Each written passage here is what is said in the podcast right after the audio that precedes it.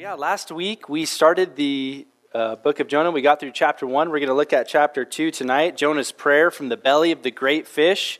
Was it a whale? Was it a fish? Does it matter? I'm not sure.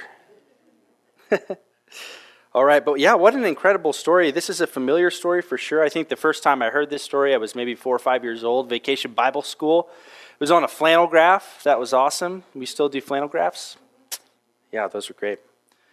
But yeah, maybe like me, you've heard this story before. And I just wanted to, I'll pray here in a moment, but I just wanted to touch on, man, we think that the Bible, it's God's word, it's powerful, and we believe it's relevant to you tonight. There's something in here for you. It's not outdated. It's not a bore or a chore to read it. It's awesome. And the Bible actually describes itself in Hebrews chapter 4, verse 12, as living and powerful. I love that description because it's true. Yeah, living and powerful. Another translation says that it's alive and active. I like that too. Maybe you can relate to me, though. There was a period of time where my Bible didn't get much attention. It was on a shelf. It got a couple dust bunnies.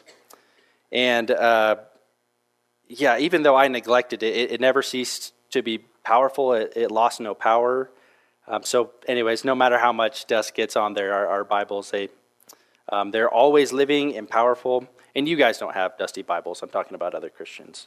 But it's funny, I recently heard a country song, and the guy was going through a really bad breakup, and he was just, whatever, in the pit of despair, and he was talking about, though, that he was using his Bible as a coaster for his beer.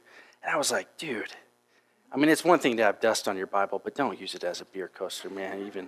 Even unbelievers don't do that. That ain't right. Okay, yeah, Hebrews chapter 4, verse 12. Can we pull that up again really quick, fellas? Thanks. All right. For the word of God is living and powerful and sharper than any two-edged sword, piercing even to the division of soul and spirit, of joints and marrow, and is a discerner of the thoughts and intents of the heart. I wanted to just touch on this briefly before we start on a very familiar story with the old Bible story. Sometimes we're like, I've heard this before. But man, this is the Word of God. This is what we're reading about it. There's no other book like it. And I'm sure you guys have heard this before. We read the Bible, but it's said of this book that it can read you. Only book in the universe that can do that. I'm just so excited about it right now. But it's always relevant, always living, powerful, active. And at the end of that verse there, it says it's the discerner of the thoughts and intents of the heart. So it knows your motives. And that, I mean, kind of make you squirm in your seat, you know. On the day of Pentecost, it was said of Peter's message that the words cut to the heart. But the Bible does that same thing. It cuts through all the garbage. And because I think the reality is, I can fool you.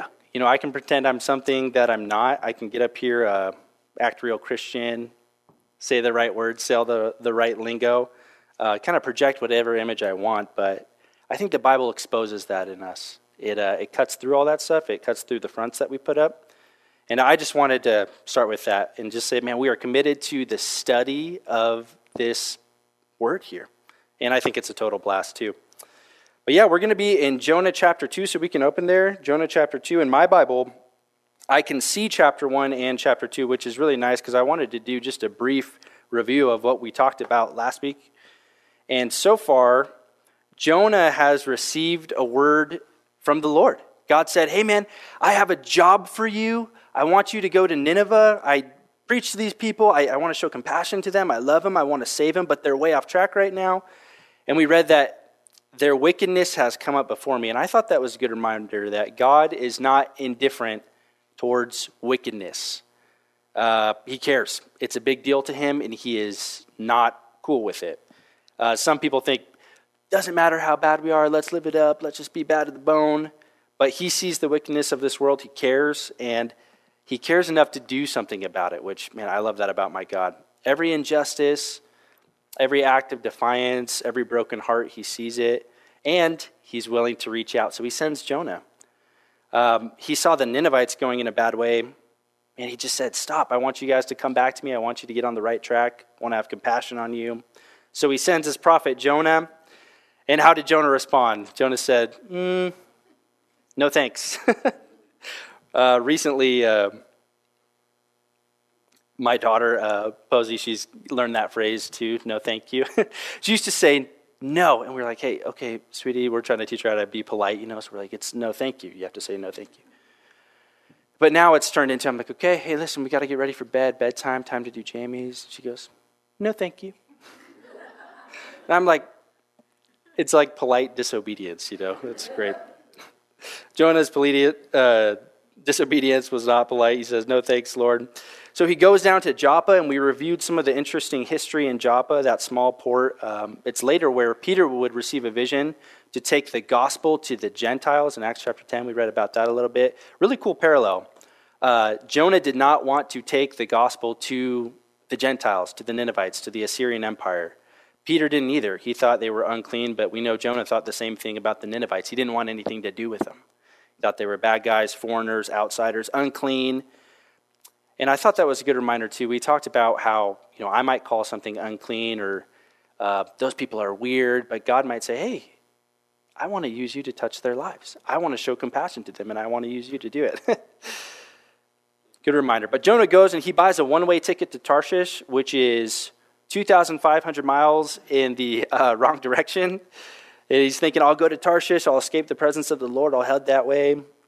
And again, to the Hebrew, that was as far left as you could go. There's nothing left of Tarshish except for the Atlantic Ocean.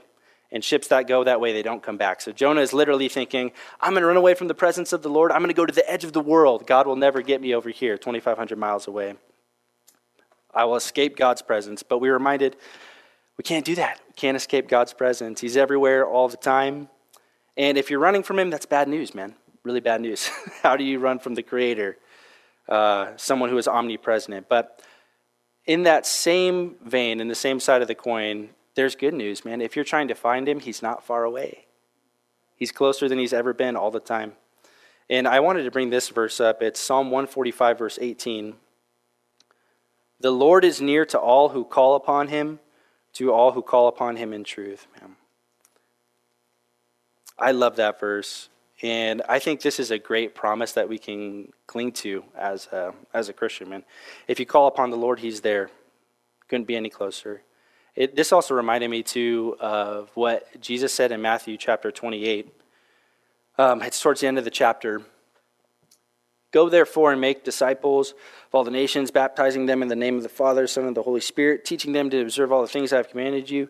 And lo, I am with you always, even to the end of the age. Man, I'm so happy that these are some of his last words. I am with you always. And I personally can vouch here. I can't tell you how many times I've clung to that promise in times of just loneliness and fear, just where we feel like nobody is close or nobody is near. Jesus said he's with us always, man. And like that psalm said, God is near to all who call upon him. So Jonah was doing his best to escape. He went down to Joppa by the ticket. He's totally in complete rebellion.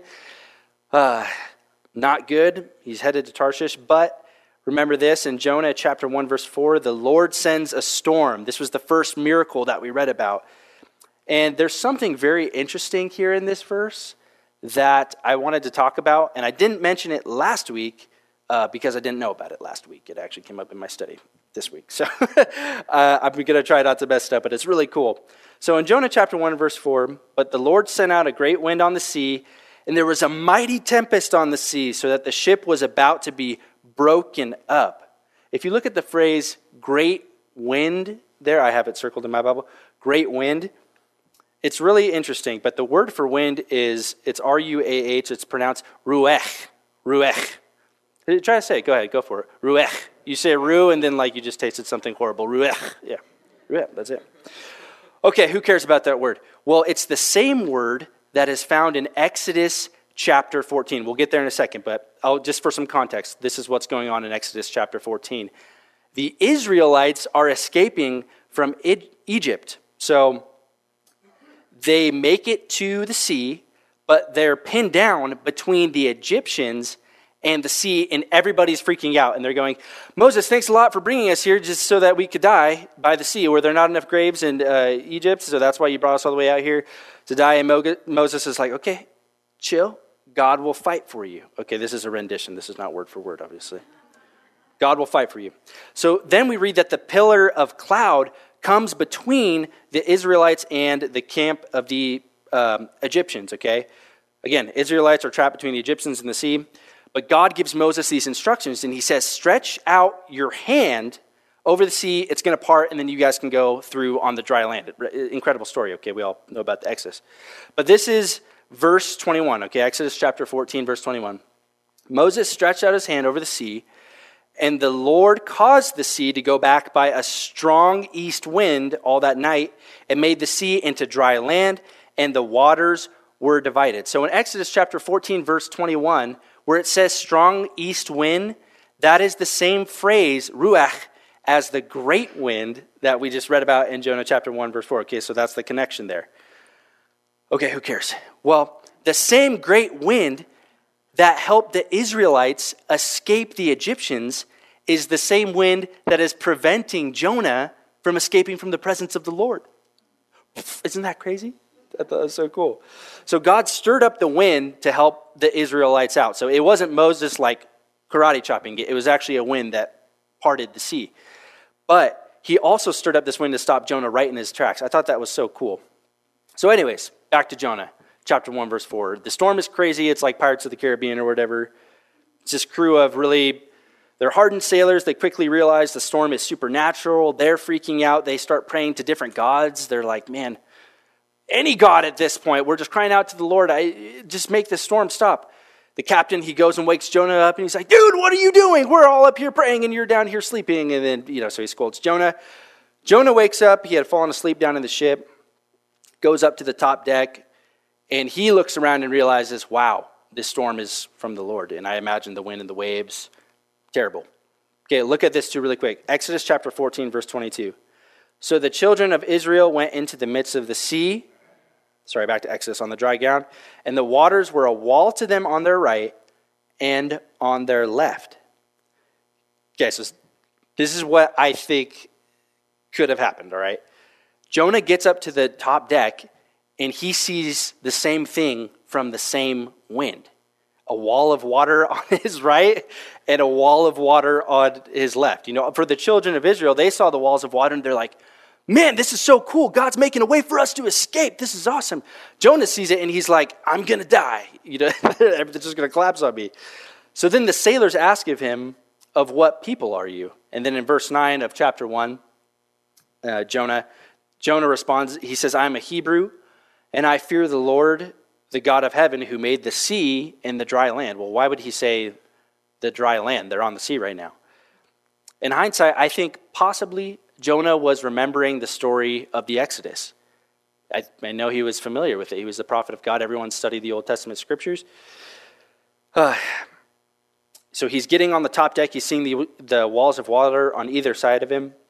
But in Exodus chapter 14, verse 22, remember it says that the children of Israel went into the midst of the sea on the dry ground. So when the sailors ask of him, is that all of us?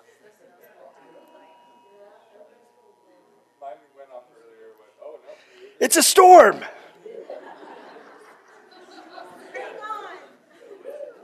Get ready. The Lord knows, man. Did you calm the sea? Yeah, the sea is calmed. Yeah, exactly. Anyways, Exodus chapter 14, verse 22, the verse says, the children of Israel went into the midst of the sea on the dry ground. So when the sailors ask him, of what people are you? He says, my God made the sea and the dry land.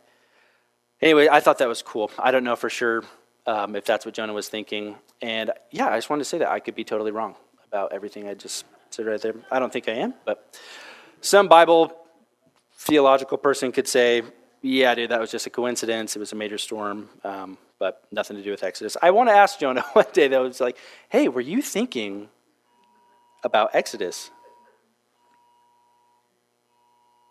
in the storm? And he might be like, yeah, I wasn't thinking about that at all. You read way into that, and that could happen. So that's fine if it does. But anyways, not a hill worth dying on, but I thought that was just a really cool parallel possible. Okay. So then Jonah confesses to all of the sailors, hey, man, it's my fault. It was my disobedience. That's why there's this massive storm.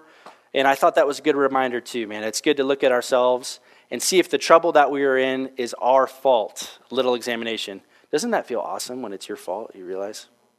Good feeling, right? We can be our own worst enemies. But then Jonah says, if you throw me in, the storm is going to stop. The crew is hesitant. They're like, oh, but we don't want to make your God any more mad. We don't want to shed innocent blood. And so what we're going to do is we're going to try to row back to land. So it says they rowed hard. They rowed hard back to land, and but it didn't work. They could not outrow God's storm.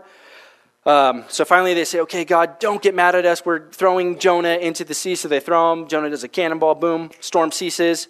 And then, this is really cool though, the crew, they make vows to the Lord. They show this this God word. They're like responding to God. They're like, yeah, I told the Lord that if he stopped the storm, I was going to serve. I don't know exactly what happened, but it says they do make vows to the Lord. So cool. And I thought that was just an awesome point because we know for sure that God wanted the Ninevites to be saved. And we know towards the end of the story, the Ninevites, they do repent. It's awesome. But I think that this crew of sailors was just as important to the Lord as the Ninevites were. So now they're responding to him. And just as a point of reference, 1 Timothy chapter 2, verse 4. God desires all men to be saved and to come to the knowledge of the truth. God wants everybody to be saved, man. He doesn't want anybody apart from him. Amen. Good reminder. But Jonah hits the water, and the last verse in chapter 1, it ends with verse 17. Now the Lord had prepared a great fish to swallow Jonah, and Jonah was in the belly of the fish 3 days and 3 nights. Love that verse.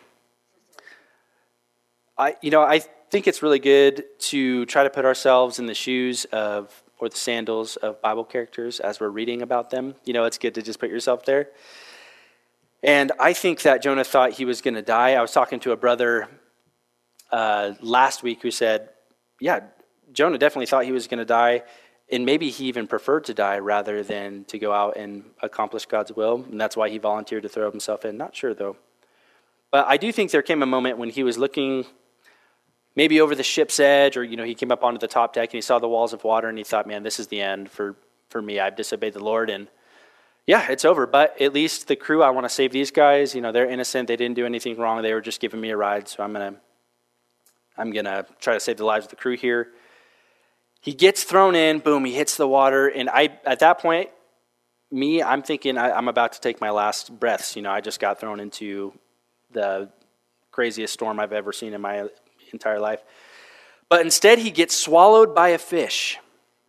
And we've heard this story a lot of times, so that kind of goes in one ear and out the other. He gets swallowed by a fish. That's crazy. At this point in Jonah's life, I mean, what's the biggest fish that Jonah has seen? 24 inches. I mean, that's a big fish. That's a huge fish. That's a steelhead. That's a huge, you know, it's a salmon. Maybe that's the biggest fish he's seen, but now a 20-foot fish swallows him. So, yeah, anyway, the Bible's so cool, man. I love it. It's crazy. But anyways, Jonah is, as the old saying goes, out of the frying pan into the fire, or in this case, out of the boat and into the throat of a fish. I actually made that up, so I really did. You're welcome. All right, so that's where we're going to pick the story up now. That was just an intro, man. That was an intro. 3 days and 3 nights. All right, Jonah chapter 2, verse 1. Then Jonah prayed to the Lord his God from the fish's belly. All right, let me pray for us one more time. Father, Lord, thank you for your word. It's so cool, so much insight, so many. And we see what we should avoid, what we should pursue. But Lord, man, we're here for you tonight.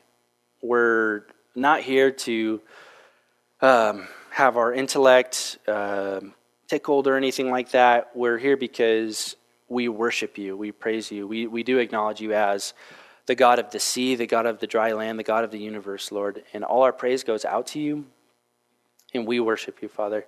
Thank you. And I pray that as we dive into Jonah's prayer here, Lord, that you would help us to pray, to learn how to pray all the time, in the good times and the bad times, in our darkest moments. Father, thank you for being near to us. And I pray that you would bless the study of your word now as we get into it. In Jesus' name, amen. Okay, so now we come to the second miracle of the story. The first miracle was that great wind that we just talked about. The second miracle, Jonah is swallowed by a fish that God had prepared. I had mentioned towards the end of the service last week that we believe that this story is true. Some people think it's a Jewish fable. It wasn't a figurative or a spiritual fish. We believe that it was a literal fish that swallowed Jonah, and that's super weird.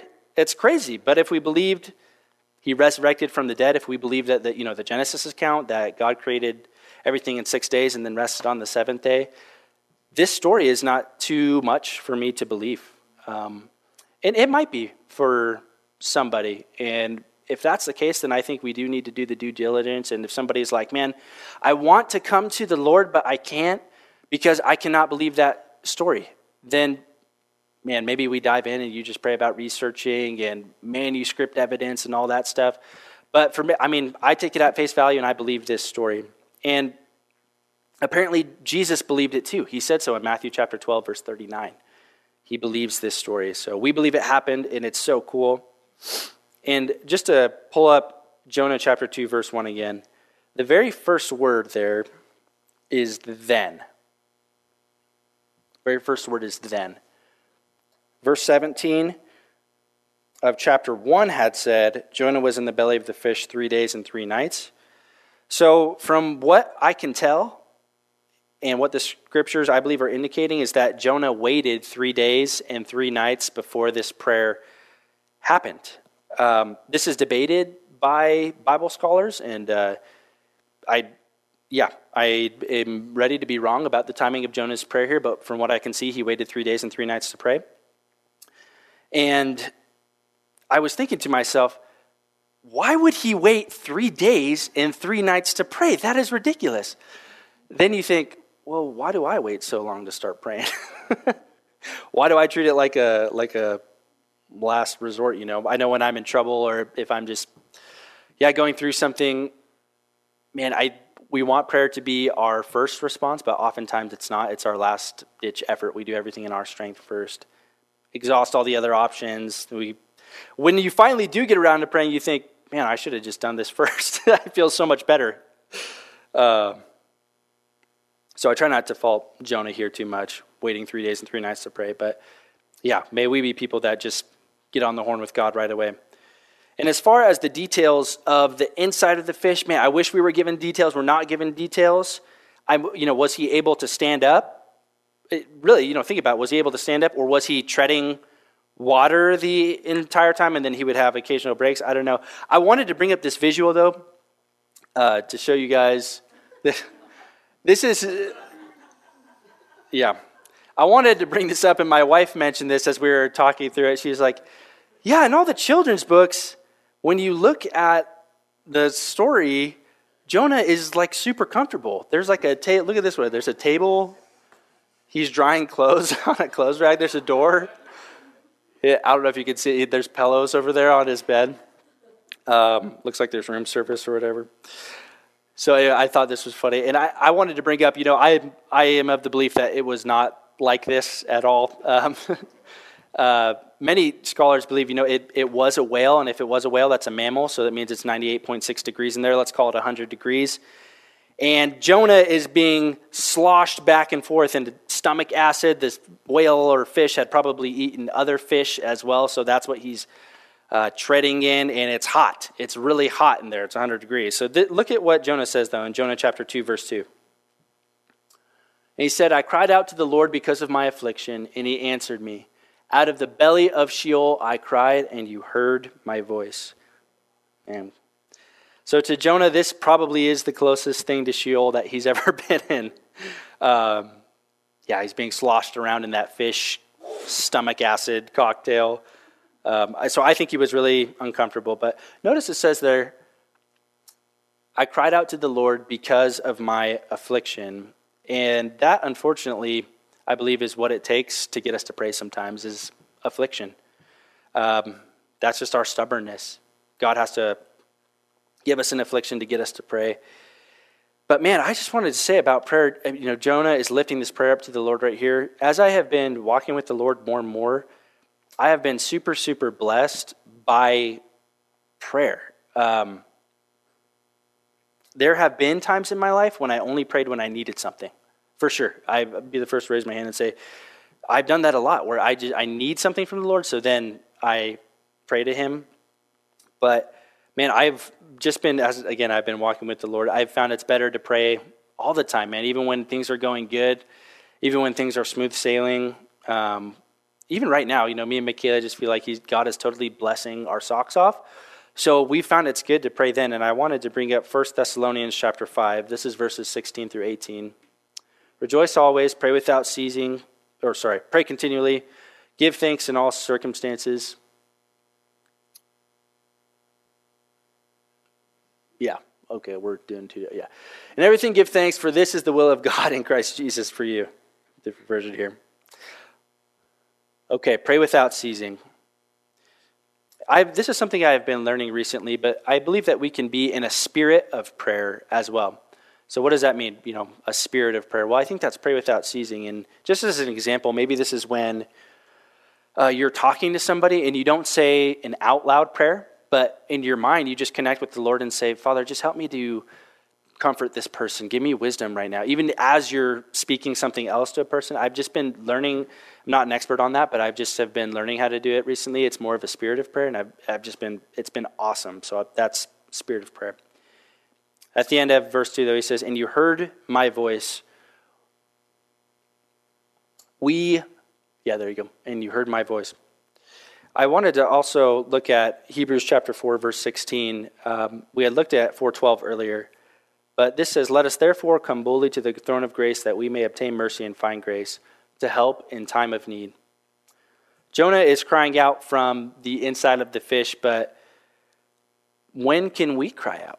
That was a question that came up to me. Well, is God ever a little busy? Does he have to like pencil me in? But you know, this verse, in time of need, whenever that is for you, whenever you have a time of need. And for me, I find I'm in need a lot. But okay, we're going to keep going. We're going to jump down to verse 3, Jonah. For you cast me into the deep, into the heart of the seas, and the flood surrounded me. All your billows and your waves passed over me. Notice it says, for you cast me into the deep. So Jonah is realizing it was God who threw him into the sea. Although the sailors were the ones who physically threw him, he's realizing, Lord, you put me here. God threw him into the sea.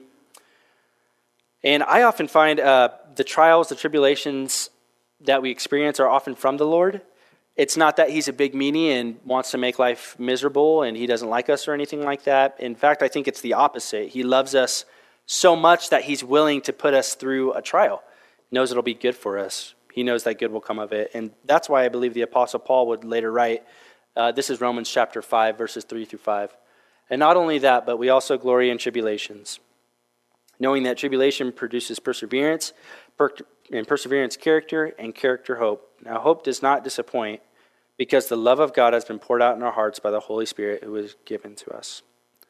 So we glory in tribulations. That means that we're grateful for trials. We're stoked about trials. No, it's easier said than done. It's not normally like that. But when God casts us into what we believe, you know, the heart of the sea is, I think we can say I'm in the middle of a trial, but I'm clinging to him and he is refining me. It was so cool. A couple nights ago, we got to have some of the young adults come over to our house.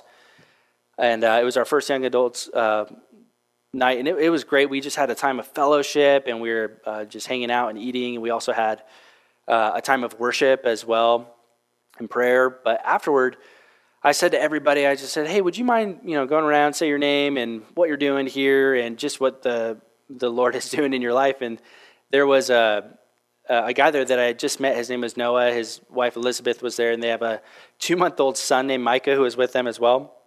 And everybody said awesome, really powerful stuff, but it gets around to Noah, and he goes, honestly, man, my son Micah here is 2 months old, and the Lord is just showing me how selfish I am. And I was like, dang, that's really cool. I was really impressed with that, because he just admitted, dude, it's really, like, I'm struggling. Like, it's hard to be a parent. It's really hard, man. I was like, dude, it is really hard. Amen. I mean, it's hard to be a parent, right? Got some parents in the room. It was, right? Yeah. It wasn't hard for my parents. My parents are back there. And for them, it was bliss, I'm telling you. No, I brought that up because I think God is just like, man, he was being refined. You know, Noah just said that. And he was like, "This Lord's really bringing this out of me." Like, I'm selfish. And I was like, dang. But that's a picture of God refining us, you know. So Jonah realized it wasn't the sailors who threw me in. It was you, Lord. And then this is verse 4, Jonah chapter 2, verse 4. Then I said, "I have been cast out of your sight, yet I will look again towards your holy temple." Jonah would have been familiar with the idea of going to the temple. He was from northern Israel, and they traditionally went to the temple to worship. And then we're going to carry on to verse 5 and 6. "The water surrounded me, even to my soul. The deep closed around me. Weeds were wrapped around my head. I went down to the moorings of the mountains. The earth with its bars closed behind me forever. Yet you have brought up my life from the pit, O Lord my God." As you read that, doesn't it sound like a Psalm of David? It really just sounds like a psalm there. And I wanted to bring up a psalm that David did write, 69, verse 1. David said this, "Save me, O God, for the waters have come up to my neck." You know, I think Jonah was familiar with that. And he's like, man, I can really contend with David right now. So I think Jonah he's very familiar with these psalms, and he's just praying them up unto the Lord. And then this is verse 7. This is really cool. "When my soul fainted within me, I remembered the Lord, and my prayer went up to you into your holy temple." He says, "When my soul fainted within me, I remembered the Lord." Another translation says, "As my life was slipping away, I remembered the Lord." And that just reminded me, you know, there was a gentleman that I have befriended, and this last fall, he actually became a good friend of mine, but he has an LDS background, and he was really just beginning to wrestle in his spiritual journey, just questioning Mormonism and the church. And it was really cool, very cool experience, but he was just really upfront and honest with me, and he said, "Dude, I feel like my life is falling apart right now. I feel like it's just literally in pieces. All my friends' lives are great. Everyone has these, you know, picture perfect this and that, but my life is falling apart." And he was just in a really, really bad spot. He felt like everything was just like, I'm broken. I'm just hopeless. I almost wish I never heard it. Then there's just no way God can be close to me right now. And I said, whoa, hey. Listen, and I shared with him this. It's Psalm chapter 51, verse 17. "The sacrifices of God are a broken spirit, a broken and a contrite heart. These, O God, you will not despise." So I just said to him, hey, that brokenness that you're feeling right now, that spirit of just helplessness, that is the spirit that God requires for you to be close with him. He's not far away. God is right there. He doesn't, but he can't work with like the haughty spirit. That's like the spirit of the Pharisee. You know, he can't work with that. Sacrifices of God are a broken spirit, broken and a contrite heart. I think Jonah right here in the belly of the fish, I think he is experiencing that same brokenness. I think he just, he was at the end. I mean, it doesn't get deeper or darker than Jonah was right there on the inside of that fish. And I wanted to jump down to Jonah chapter 2, verse 8 and 9. "Those who regard worthless idols forsake their own mercy, but I will sacrifice to you with the voice of thanksgiving. I will pay what I have vowed. Salvation is of the Lord." I love these two verses. But at the beginning of verse 9, Jonah says he will sacrifice to the Lord with thanksgiving.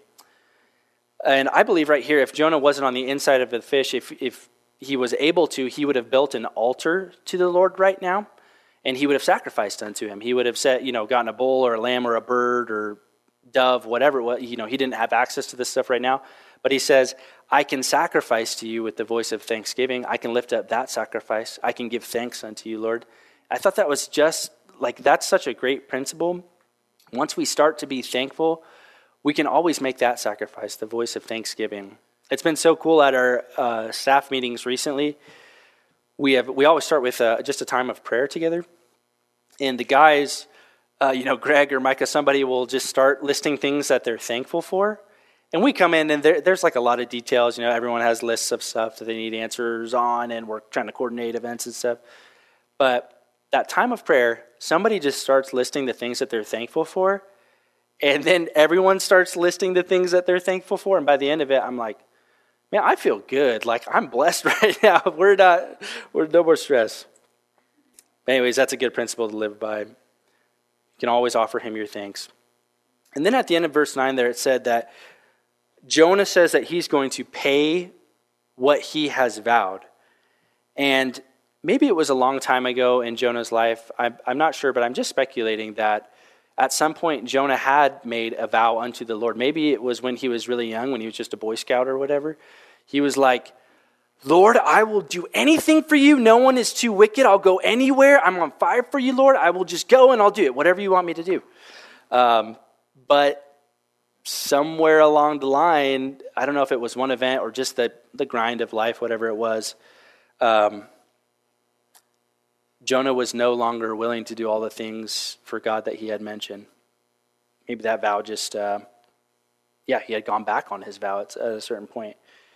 But I believe right here in the belly of the fish, we are seeing Jonah renew that vow. He's saying, like, I'm back, baby. You know what I mean? He's like, back. I don't know that for sure, but the language does seem to indicate that he had promised something, and now he's going to make good on his promise. And I wanted to touch on that for a minute, just as I think we just need to be careful making vows. This is what Jesus said about it in Matthew chapter 5. This is we're going to read verses 33 through 37.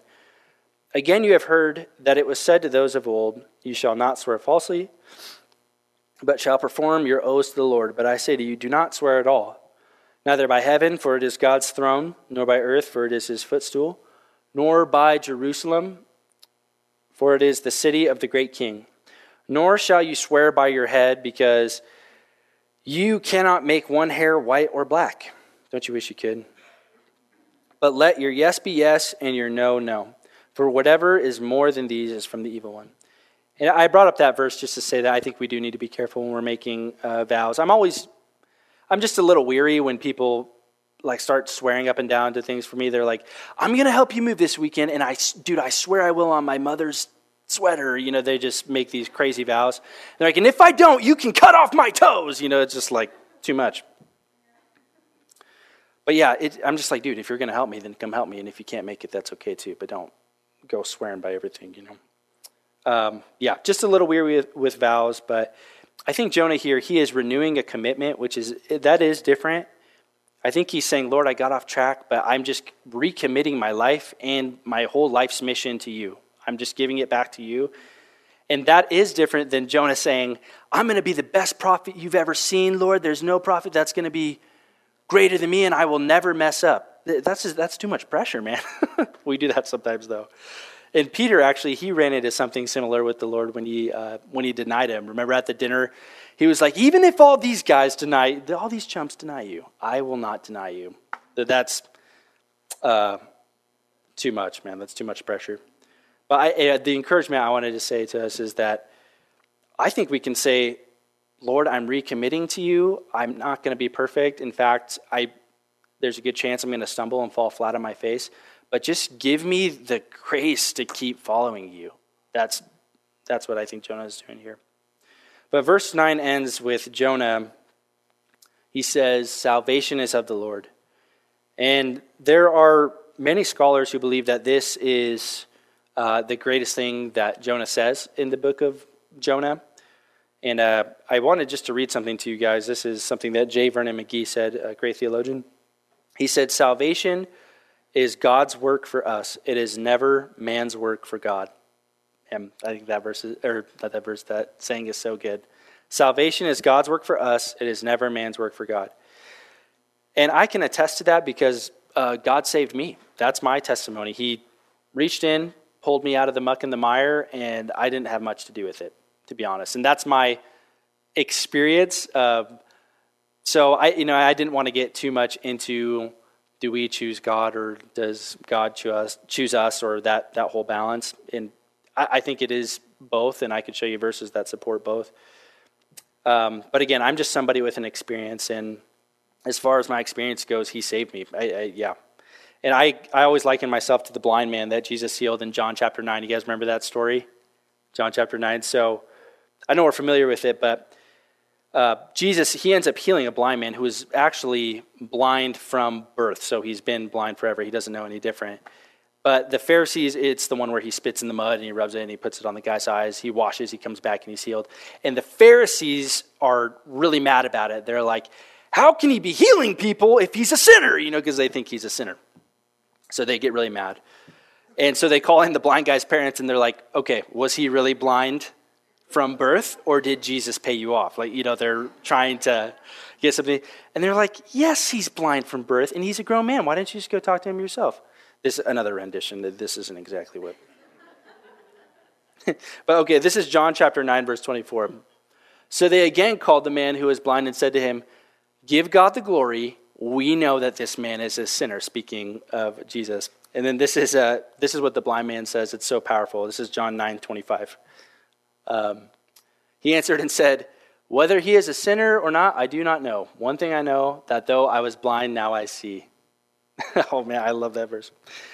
And so I really sit more and I lean more towards the camp of the blind man here, where I'm not sure about all the details. All I know is that he healed me, he saved me. Did I choose him? Did he choose me? After my encounter with him, I was healed. That's what happened. So, and I think that's, anyways, what's important. All right. Then we just have one verse left. We'll get to it in a second here, but at the beginning of our time tonight, you know, we had talked about just the importance of the Word of God. Hebrews 4:12, we had mentioned that. It's alive, powerful, dynamic. And we saw how Jonah was praying forth really a lot of these psalms that I believe he had tucked away in his heart. You know, I don't think he had any scrolls in there on his person that he was referencing when he was saying this stuff. And I think that these are verses that he had hidden in his heart, so to speak. These are verses that he had put in there. But my whole point in saying that was, in our darkest moments, when we're in, you know, the Sheols and when we're in the belly of the fish, so to speak, what do we cling to? Like, what do we have, honestly? And also, what gives us hope? What brings us back to hope? But I believe for us, it's God's Word. We read it, we study it, we memorize it. We hide it away in our hearts, and then in your darkest moment, I know a lot of you can attest to this, that's what comes out of you. And that's really the substance. That's what matters. That's what actually gives you hope. I also believe that's part of the issue with people that haven't experienced a relationship with the Lord before. Right now, there's a lot of advertisement, and there's this big movement of people who are telling us to look within for answers. They're saying just there are answers, there's some truth or some hidden solution inside of you. Me and Michaela just recently saw a YouTube ad about this, so it's really fresh in my mind. But they're like, access within. So what happens is people get into a really dark place. They get to the end of their rope. They look within and they're disappointed because it's emptiness. They need God in their life. They have no hope. And I believe really what it causes is despair. It really does. But Jonah, I believe, is a good example of somebody who, Jonah messed up for sure. Don't get me wrong, Jonah messed up big time. Despite all the mess ups he made, he had the Word of God hidden in his heart. I mean, we just read all these psalms he was referencing, and I think that's just such a good reminder to us. You know, let me treasure God's Word right here in my heart. Then when things get really dark and really wayward, they couldn't be any worse, this is what's going to come out of you. The Word will come forth. All right, well, this is the last verse of chapter 2. So the Lord spoke to the fish, and it vomited Jonah onto dry land. All right. Well, next week, we're going to pick up in chapter 3. Jonah finally comes full circle. He gets back to Nineveh, but he smells worse. No. Well, I hope tonight was just a reminder that the Bible is awesome, man. May we hide it away in our hearts, so in our dark moments, in our... when you get to the end there, man, we can speak forth the Word of God. All right, let me pray one more time. Father, thank you for your Word. I really do thank you, Lord.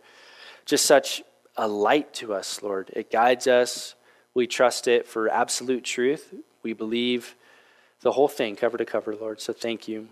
Thank you so much, Father. And I pray that as we continue over the weekend, that we would make a practice of that and just get into the rhythm of hiding your word in our heart, of memorization, of just thinking about it, Lord, and being encouraged by it, taking heart from it. And for anybody here tonight, Father, that was just wrestling or anything like that, Lord, I pray that you would speak clearly, that you would comfort, Lord, and that you would give them your peace. And I saw these things in Jesus' name. Amen.